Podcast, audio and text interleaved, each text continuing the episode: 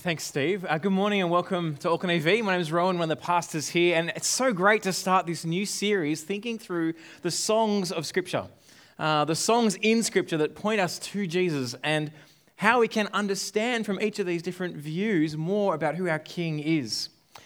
But we live in a world that is full of music and song. Have you ever noticed that? You can't go anywhere, and there's always music playing, whether it be in your head or in the shopping center that you're in. There's sort of some jingle going on. Sometimes you're on hold on a telephone, and there's this music playing there. And I don't know if you found this, but it's always the same music. There's been a sale on, on hold music going on for all the big companies because they've all got the same one. I don't know what's going on. I'm just like, this is, it just makes me angry. I'm, I'm, waiting. It's supposed to calm you. They should have probably some classical music. That would work better for me. You know, you're sitting there, then they kind of pop on and go, oh, wait a bit longer, and they put some music on again. It just makes me frustrated. But music is everywhere. We go to parties, we go to wedding receptions, restaurants, bars, buses. In some, some way, shape, or form, there's music going on. Sometimes the music's happening privately. I always find buses a little bit weird. You're sitting so close to someone, and you don't talk to anyone. That's, that's the rule on a bus. I don't know what that is, but everyone's got their own personal music system in their ears where they're just like focused on whatever's going on and they're listening to something. I'm not sure what's on there, but there's this little private kind of thing going on for people. Or then there's those people that want to share the music that they've got. You know, they're walking down the street with their boombox. And They've got this little microcosm of, of sound everywhere they go. Or they've got the, the speakers on the front of the car and they want to let everyone know this amazing song and blast it out the front and be like, woo, this is the music I'm listening to. And there's this sharing nature of it. Music and song is everywhere in our culture. I don't know if you've ever noticed when you watch a movie that songs and soundtracks have an incredible impact on our understanding of the plot line. I walked into the lounge the other day, and, and our, um, some of our kids were watching a movie, and uh, I think it was Lara had her headphones on, and so there was no sound coming out, and she had subtitles on. And I just thought I'd stand behind the couch and watch for about 10 seconds. So I just got bored. I'm like, there's words coming up, but there was no soundtrack. I'm like, this is just boring. But she was kind of engaged in what it was. Music and song plays an amazing role in us understanding what is going on in movies. You see, that's, that's why I, I find books just so boring, right?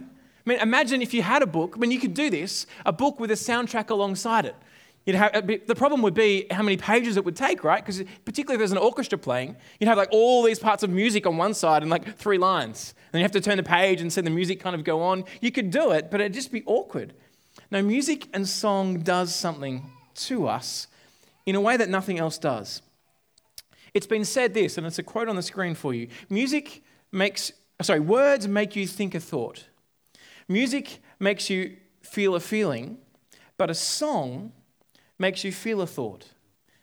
Let me say it again. Words make you think a thought. Music makes you feel a feeling, but a song makes you feel a thought.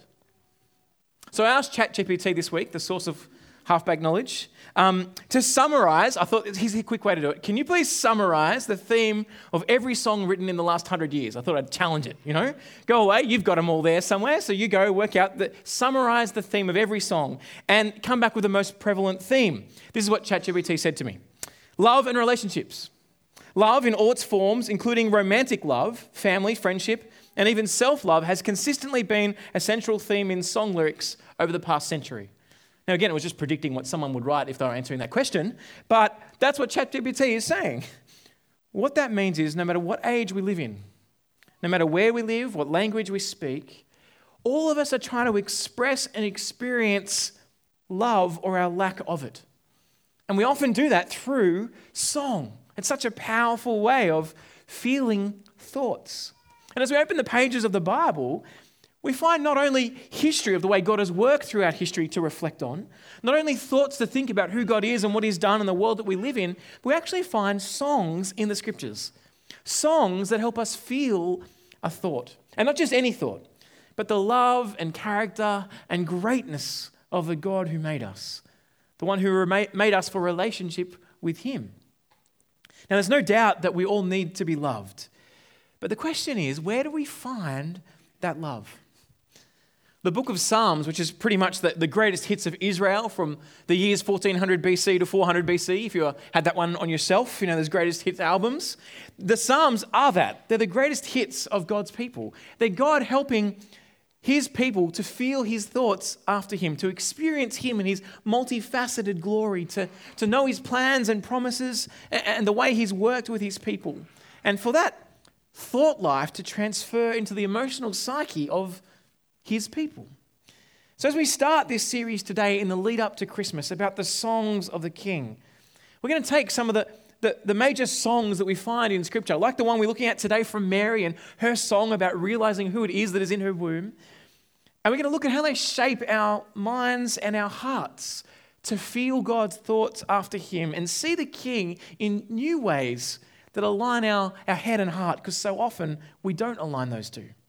I really am excited about this series to explore how it impacts how we feel and the direction that God points our hearts and the object of those feelings. What we're going to see over and over again is that the songs of the Bible are songs of God's King. Not just songs um, of God who is King, but songs about God's precious and chosen King that point us to Jesus, that are fulfilled in Jesus, that are ultimately about Jesus. That's our prayer in this series that we'll reorient our innate desire to express and experience love to be captivated by the God who has expressed his love to us in his Son. So, why don't we pray now as we begin this series that God would capture us to feel his thoughts after him? Let's pray. Lord God, as we come to your word today, as we start this new series, we ask you'd help us to see what the songs of your scriptures show us not only to understand who you are, but to let the impact of who you are shape and mold us. That we might feel your thoughts after you, that we might be reframed to keep seeing you in the light of your word. We pray this in Jesus' name. Amen. Well, as we lead up to Christmas, our hearts and minds are often focused on so much, aren't they? There's presents, there's family, there's feasting, there's, there's time off work. Sometimes there's the, the joy of carols and festivities that we're going to celebrate together. But other times, Christmas can feel a bit like a, a runaway train that's heading towards that family do or that, that kind of huge amount of work that we have to do that none of us wants to be there. It's like it's a, a massive train crash waiting to happen, and then you kind of get through it and you're like, whew, 365 or, or, or four days more, and then I've got to do it again. And you're like, oh, this is huge. But there's something about Christmas that if we see its focus, if we understand the trajectory of all human history and human history's culmination in Christmas, that it dramatically shapes how we think and feel about life. See, that the center of Christmas is the Christ, is the King, Jesus. He's the fulfillment of God's promises. He's the center of human history and the crescendo, really, of the Bible's song of longing and hope and celebration. So come with me and hear one of those songs from the woman who birthed her Creator and her Savior. Let's read Luke chapter 1, verse 26. In the sixth month, the angel Gabriel was sent by God to a town in Galilee called Nazareth, to a virgin engaged to a man named Joseph of the house of David. The virgin's name was Mary. And the angel came to her and said, Greetings, favored woman, the Lord is with you. But she was deeply troubled by this statement, as you can probably expect, right? Wondering what kind of greeting this could be. Then the angel told her, Don't be afraid, Mary for you have found favor with God. Now listen, you will conceive and give birth to a son, and you will name him Jesus. He will be great, and he will be called the Son of the Most High, and the Lord God will give him the throne of his father David. He will reign over the house of Jacob forever, and his kingdom will have no end. So we get to this part of God's word and human history, we see that God is about to change the course of all human history. The most important three decades of all time are about to begin. These words open up something that if you haven't seen them before, or even if you have, need to reorient the way you think about human history. Mary heads to Elizabeth's house, who's also been visited by an angel and, is also with child. And here we get the kind of greatest reveal, gender reveal, child reveal party ever, right? But it's not a gender reveal. There's no pink cake or blue cake kind of coming out here but a confirmation of God's word to Mary only a few verses earlier. Look at verse 41. When Elizabeth heard Mary's greeting, the baby inside her leapt. And Elizabeth was filled with the Holy Spirit. And she exclaimed with a loud cry, Blessed are you among women, and your child will be blessed. How could this happen to me that the mother of my Lord should come to me? For you see, when the sound of your greeting reached my ears, the baby leapt for joy inside me. Blessed is she who has believed that the Lord would fulfill what he has spoken to her. Elizabeth here speaks of Mary as the mother of her Lord. That's incredible. Elizabeth knows that this child yet born is her Lord, the King, the King of all things. There's a sense where she worships this child. Now, at first reading, I think we come along and we don't see that much special here. Maybe the, the Immaculate Conception, we think maybe there's something special about that. But about her worshipping a child, we don't kind of say much because really, so often in life, that's what we do with children. We end up worshipping our children, doing everything for them, and they can start to believe that they are the center of the universe. But the only one who has the right to worship their child is Mary, because he is the only one worthy of her worship. She calls her child Lord. And not in a derogatory way like we do. Look at you lording it over your brothers and sisters. Stop it. No, no, no. This is her king. At this, Mary is just overwhelmed.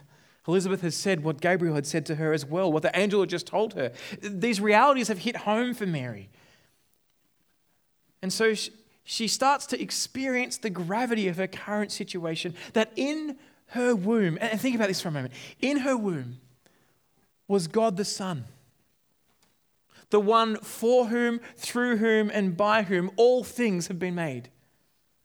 All of human history had been leading to and waiting for the moment for this child that was in her womb to come. And if you think about it, in some way, shape, or form, given that all things were made by him and for him and through him, and that he was sustaining all things, the child in her womb is sustaining the universe. This is incredible. Incredible. All of human history has been leading to this moment. And so Mary feels a thought. She breaks out into song. I kind of imagine it a little bit like the hills are alive with the sound of music, that moment that she just she can't hold it in anymore. She breaks out. It's not a musical. It's okay. The Bible's not a musical. If you hate musicals, if you love them, I'm sorry, it's not a musical. It's still not a musical. But she breaks out because she can't contain her joy. Not just because of what's been given to her, but because of the monumental reality of what's happening in human history at this point. Look at verse 46. My soul magnifies the Lord, and my spirit rejoices in God, my Savior, because he has looked with favor on the humble condition of his servant. She, she sings this song, and it's this incredible song, magnifying, glorifying, pointing to God and rejoicing in God because He is her Savior, because He's looked on her with favor. Her, the humble condition of this, this girl, that the Creator of the universe is here. Now, this song has so many parallels to another song that was sung by a woman called Hannah in 1 Samuel, where Hannah praises the birth of her child. And I've put a quick picture on the screen. There you go. I don't know if you can read it. What he's seeing is the parallels. Uh, in 1 Samuel, uh, Hannah says, My heart rejoices in the Lord, and I rejoice in your salvation. Mary says, My soul praises, and the Spirit rejoices in God my Savior. There's these parallels that go together. There is no one holy like our God, says Hannah. Mary says, Holy is his name. Hannah says that the bows of warriors are broken, but the feeble are clothed with strength. Mary says he's toppled the mighty ones from their thrones the exalted, and exalted the lowly. It keeps going on, and there's these parallels between the two. Now, while there are many similarities in these, I don't think Mary's quoting Hannah. She's just so steeped in Scripture and the Word of God, in understanding who this God is, that when she breaks out in praise, the words that come naturally out of her mouth are the, the words of the songs of Scripture that she's sung before that have been imprinted on her about the character and love of God. And here we see that Christmas is about God's character, and particularly, point number two in your outline, Christmas is about the faithfulness of God. It's about the faithfulness of God. See, God's promised he would send his king. Uh, Mary sees the, the birth of her son as a fulfillment of God's promise, and a promise that was given way back in Genesis 12. Look at what she says in verse 54 He has helped his servant Israel, remembering his mercy to Abraham and his descendants forever, just as he spoke to our ancestors. This point in history, I want us to really understand, is magnificent. See, God had promised back in Genesis 12, though he and Sarah were old, that he would give them children. He would make them into a great nation. Have a look, Genesis um, chapter 12, verse 2. I will make you into a great nation. says to Abraham, I will bless you, and I will make your name great, and you will be a blessing. I will bless those who bless you, and I will curse anyone who treats you with contempt. And all the people on the earth will be blessed through you. And that word there, descendants, um, that your descendants, that she uses forever, to Abraham and his descendants, is a, is a singular. He's talking about one descendant particularly, and that's what the apostle Paul says in Galatians 3:16. Now the promises were spoken to Abraham and to his seed. It doesn't say and to seeds or descendants as referring to many, but referring to one and to your seed, who is Christ. The apostle Paul got this, but Mary for the first time is going, the one who is the fulfillment of these promises to Abraham, God's plan for human history, is here in my womb. And what she celebrates is not her role in that, but God's faithfulness to his promises.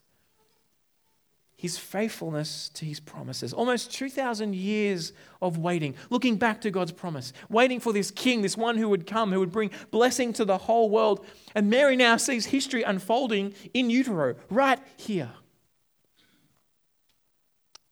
Let me ask you today have you seen the faithfulness of God?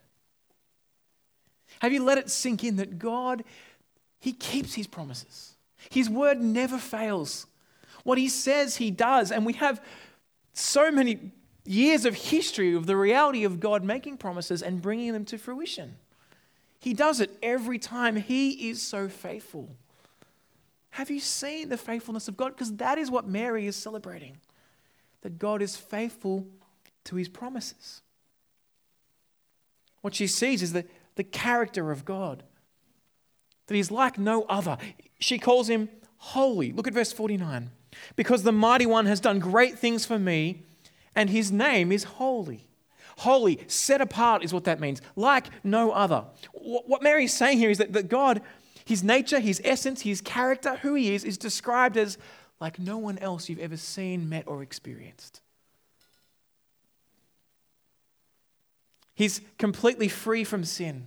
His ways are not our ways. He is separate from and exalted above all of creation. His, his attributes are perfect and they all cohere in perfect harmony called holiness. God is holy because he is faithful to his promises. He's the only one who's like this. That's why he's set apart. There is none like him. Now, this is where I take it that it's quite obvious that guys shouldn't be expected to do what, what we say we'll do. Because God's holy, He's the only one that does that. So I don't know how ladies amongst us can hold guys accountable to doing what we say we'll do, like cutting the grass or those sorts of things, because here God is the only one that's holy, right? Okay, maybe that's bad logic. But doesn't it frustrate you when people don't do what they say they'll do? I, I hate that. Uh, last week, I, I, told you about my, my habit I'm trying to work on at the moment scripture before scroll, reading the Bible before I kind of look at social media, and how Marketplace has been taking the focus from my life. Well, this week, I want to tell you why Marketplace is the bane of my existence and why I hate it. Because I've been trying to sell a few things, and one of them was a cowboy costume.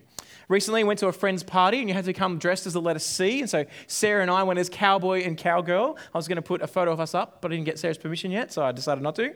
But anyway, we, we bought these, these costumes and I was like, great, we'll just sell them again on Marketplace. You know, they've been on there for ages and I've had so many people say, yes, I want them. And, and, and so I organized my time to be around or to have someone there who can give them to the people, but they never show up.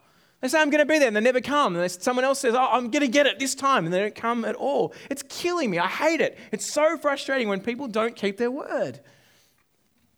But then I think of how many times I've failed to keep my promises. How many times I've committed to deadlines and failed them. Said I'd be home at a certain time and haven't.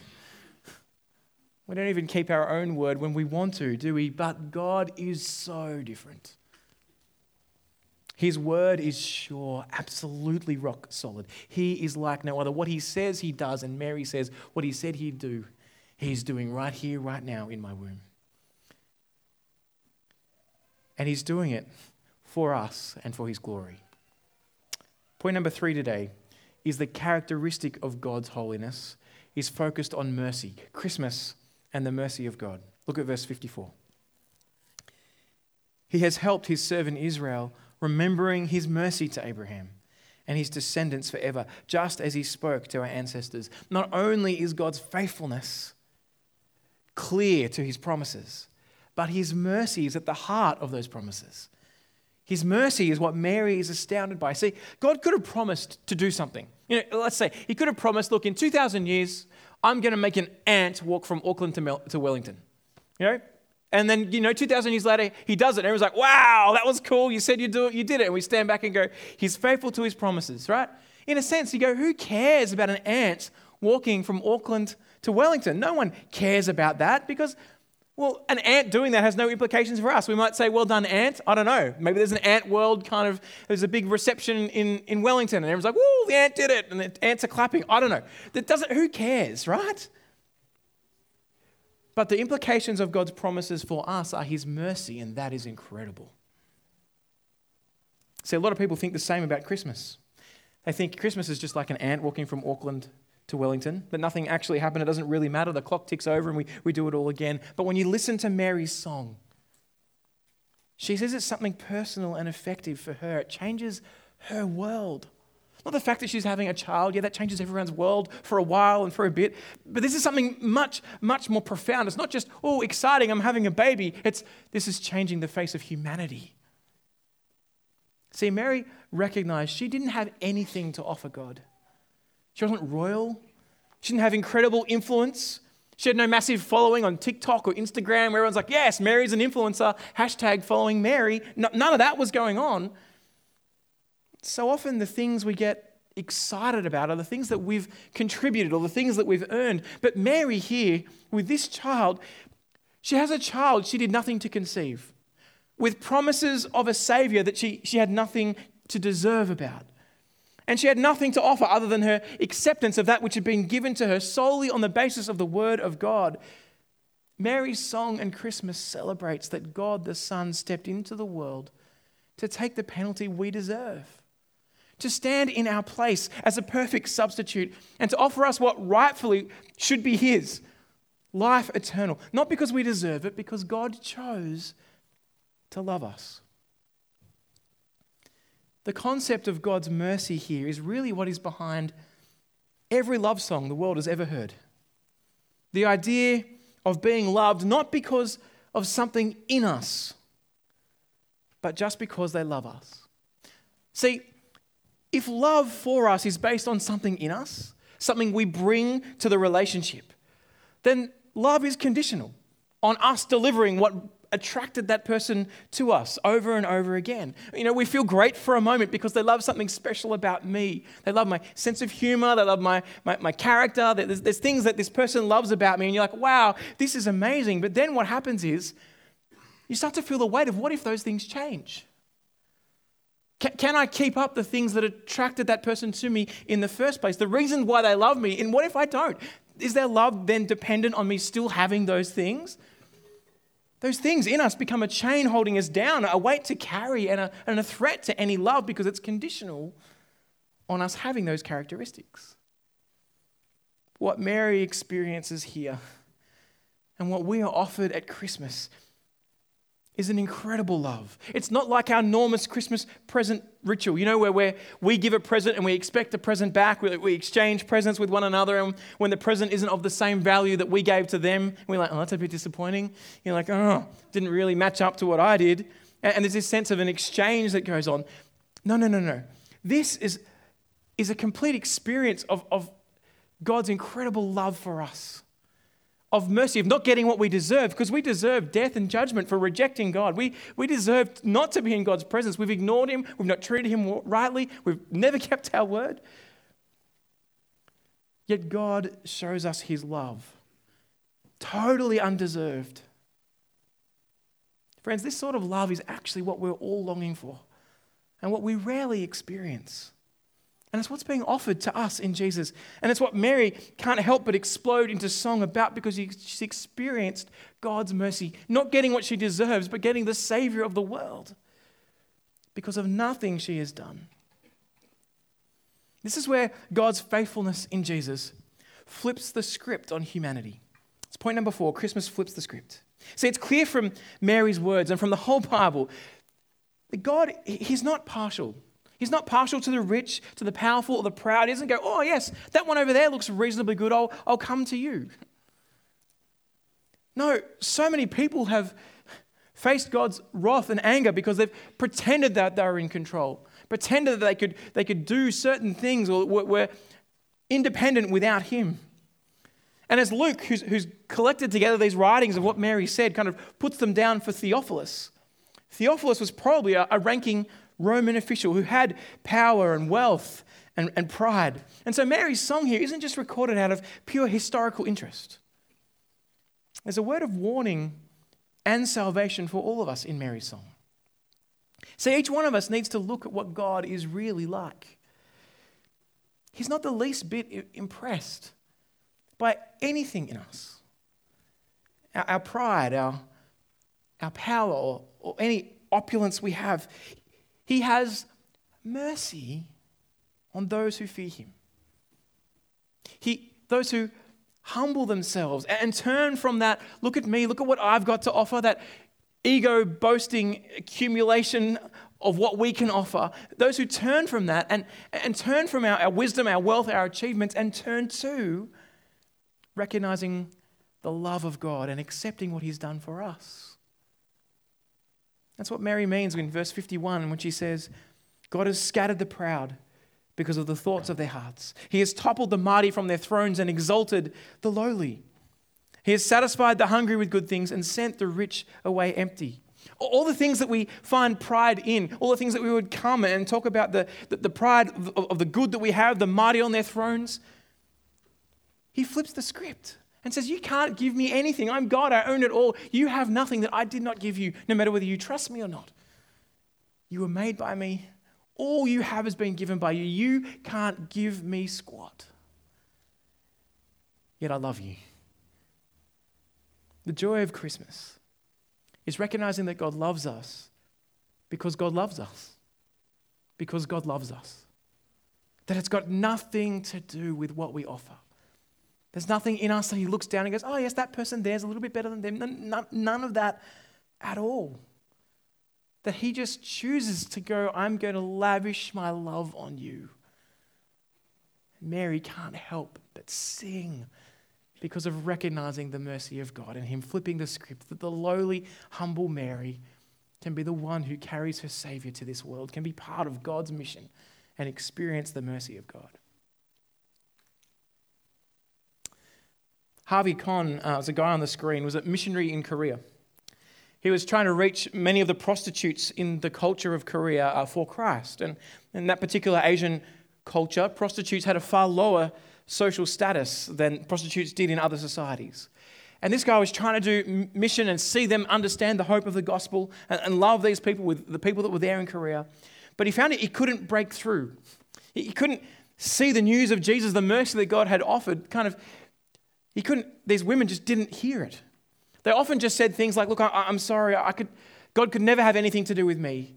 You just don't understand. I'm a scum. You don't know my past, what I've done. This is not for me. This is for the good people. And finally, this guy, Harvey, one day, he, he said, he said to them, Look, let me tell you about the mercy of God, which really is the doctrine of predestination. The fact that God chooses to love us because he loves us to do with nothing to do with us. He said, God doesn't love you because you're good. God doesn't love you because you're moral. He doesn't love you because you're humble. He doesn't love you because you've surrendered. He actually just chooses certain people and sets his love on you and loves you because he loves you. At that point, these, these women couldn't believe it. You mean he just loves people like that? And they asked him, How do I know if he loves me? And the story goes, he said this when I tell you the story of Jesus dying for you, does that move you? Yes, they said. Do you want him? Yes, they said. He said, You're not capable of wanting him unless he is wanting you. You're not capable of loving him unless he is loving you. And suddenly, he found that these women started coming to trust in Jesus because they got this radical new identity that God loved them because he loved them because he loved them, that had nothing to do with them. Their identity was no longer based on their performance or lack of it. It wasn't based on, on their shameful past. They were defined by the fact that God loved them irrespective of who they were. That is the mercy of God, not giving us what we do deserve, showering us in His love. And here, that's what Mary is so captivated by. That all of human history is leading up to this point as this child comes to the world through whom God will shower us with his mercy and love and flip the script on the way that we think that it's not about what I offer, but what we have been offered. And she stands in awe of the love of God. She's, she's amazed at God's incredible faithfulness to his promises, that he does what he says he will do, that he is holy and so different and so full of mercy, despite who she is, despite having nothing to offer as a humble woman who's done nothing, who's seen as an outcast. And as the first Christmas dawns, she sings in awe of the king because of his mercy and love. Friends, do not think you have anything to offer God. We don't. Do not think we have anything to give to Him that He has not already given us. Let this song of Mary, that the joy of trusting in God, whose plans and purposes find their fulfillment in Jesus, captivate your heart with her as you read over her words, her looking back to the way God has acted, looking forward to the way He will act, seeing who is about to enter this world stage. Let those things captivate your heart and sing with your life in awe of the King. So, none of us have the Savior in our womb, but we do have the Word of God living in our hearts. That God, by His Spirit, dwells within us, pointing us to His incredible love. Can I encourage you today, if you've not yet put your trust in Jesus, you've not yet experienced His love, then stop pushing it away and accept it. Come to Him and put your life in His hands. Recognize that you don't need to bring anything to Him, but He's shown you incredible love and forgiveness. And if you do trust in Jesus, can I encourage you to sing of God's incredible love and mercy and faithfulness with all of your life? Live as someone who's captured, like Mary is, by who Jesus is and what he's done. Connect the, the thoughts of God's actions in the past and present with the, the feelings of those actions and the, the way they produce them in us. Sing of his absolute holiness. Marvel that he keeps his word. Stand in awe that God flips the script on human pride. And stand in the freedom of knowing that we are loved because of nothing we do, but everything he has given us. Can I encourage you today, no matter what you think, of Christmas, the ups and downs, that you stand in incredible awe of the King whose song we sing, so that we might live in his love and for him. Let's pray. Father God, we are so thankful for your word. We're so thankful that you keep your word. You are so unlike us. We're so thankful that your word is for our good and for your glory. And so we ask today that as we see your mercy, you'd help us to grasp more and more of what it is to be loved by you because of nothing to do with us. You'd help us to respond not just with the mental acknowledgement of that reality, but that might shape the way we live, how our lives sing for you, how we think about the future, how we think about the present. Might we, like Mary, stand in awe of our King and live for him. We pray this in Jesus' name. Amen. You've been listening to a sermon recording from Auckland EV. We hope you found it helpful, and if you'd like to find out more about Jesus or about church, we'd love to get in touch. So check out our website at aucklandev.co.nz for more details. Thanks for listening.